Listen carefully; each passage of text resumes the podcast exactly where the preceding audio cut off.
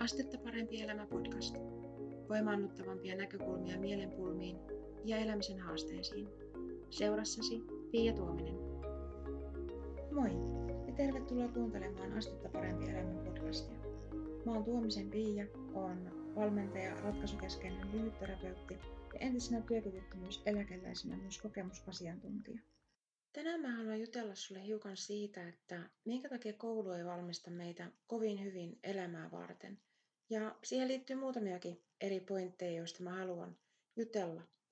Yksi sellainen tärkeä asia, ja sellainen, mistä mä kuulin esimerkiksi Robert Kiosakin mainitsevan, kun hän oli puhumassa muutama vuosi sitten täällä Suomessa.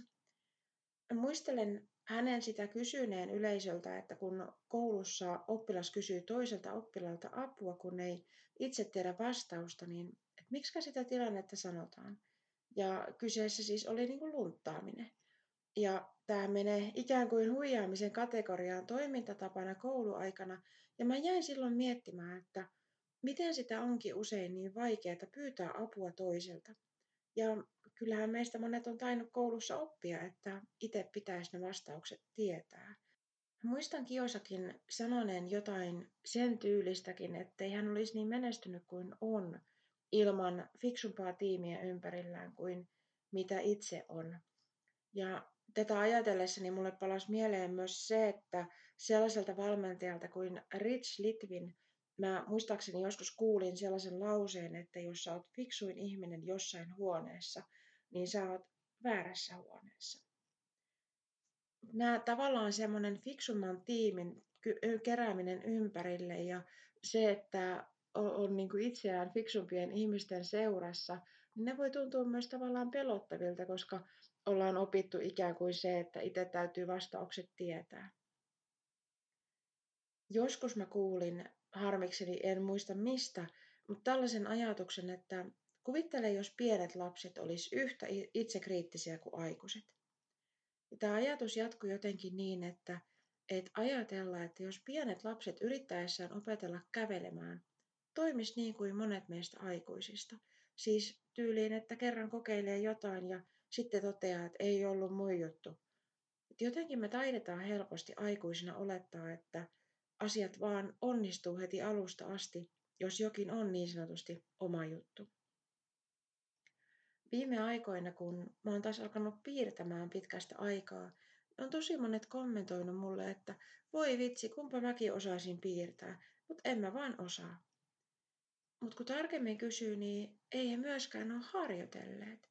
Ja palatakseni niihin lapsiin vielä ja erityisesti kävelemisen opetteluun, ne lapsi, joka koittaa päästä pystyyn ja haluaa askeltaa eteenpäin, vaikka kaatuu monet monet kerrat ennen kuin tasapaino on sen verran, että pysyy edes hetken hatarasti pystyssä, kunnes pyllähtää taas.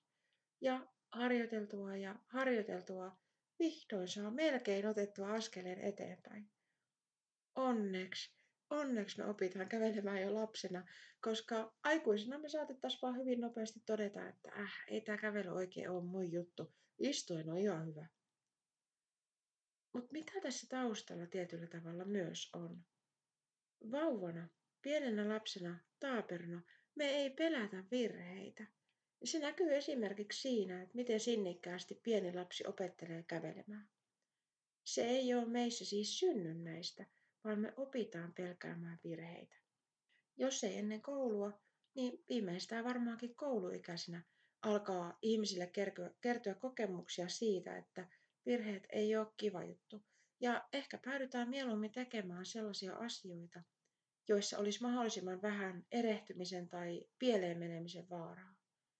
Mutta tämä sitten taas vaikeuttaa asioita ja rajoittaa elämistä ja myös meidän hyvinvointia siltä osin, että kenties jää kokeilematta sellaisia asioita, joista olisi meille hyötyä, mutta koska erehtyminen tai virheen tekeminen tuntuu turha vaaralliselta, niin voi jäädä löytymättä myös näitä meidän hyvinvoinnille hyvää tekeviä asioita.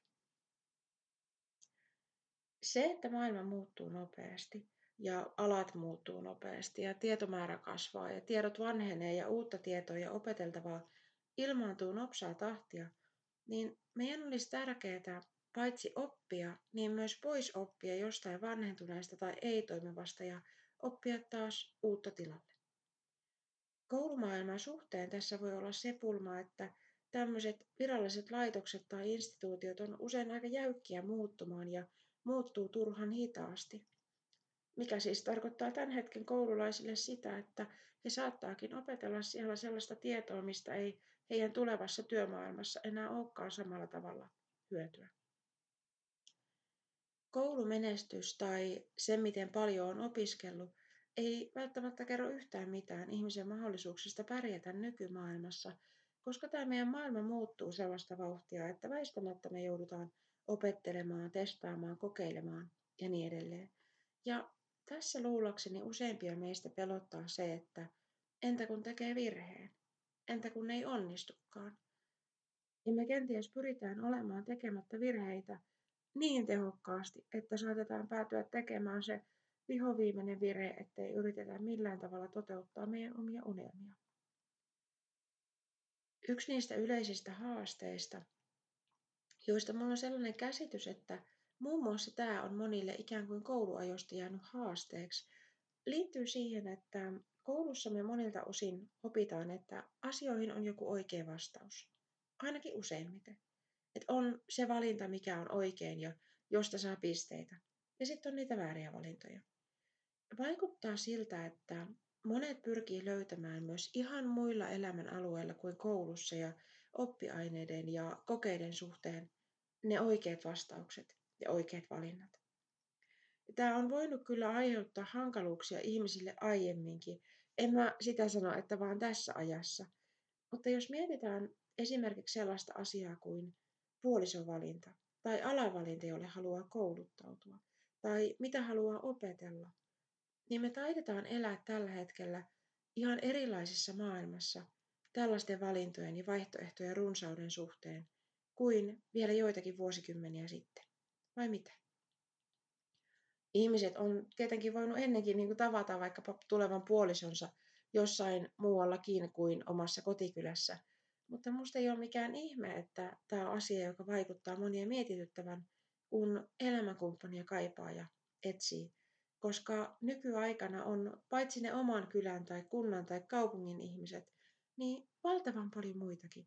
Ja voi olla, että se ihanan oloinen ihminen voisi löytyä Suomesta tai naapurimaista tai kuka ties mistä päin maailmaa. Maailma on laajentunut myös siltä osin, että kouluttautuakin voi eri paikoissa. Ja on, on myös niin loputtomasti asioita, mitä voi opiskella aika pitkälle netistäkin.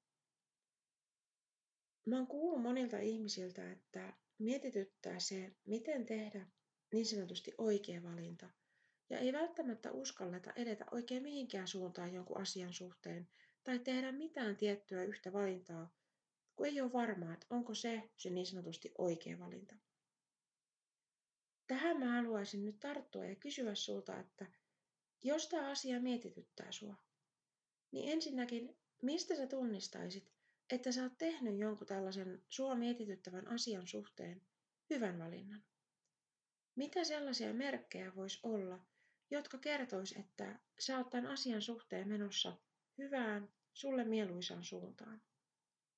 Ja toisaalta, ehkä sä jo huomasitkin, että mä puhuin hyvästä valinnasta, en oikeasta valinnasta, koska mä ajattelen niin, että ei kenties ole sellaista valintaa, mikä olisi ainoa ja oikea, mutta on sellaisia vaihtoehtoja, jotka sopii sun arvoihin ja sun ajattelutapoihin ja sun toiveisiin, sulle tärkeisiin asioihin paremmin kuin jotkut toiset.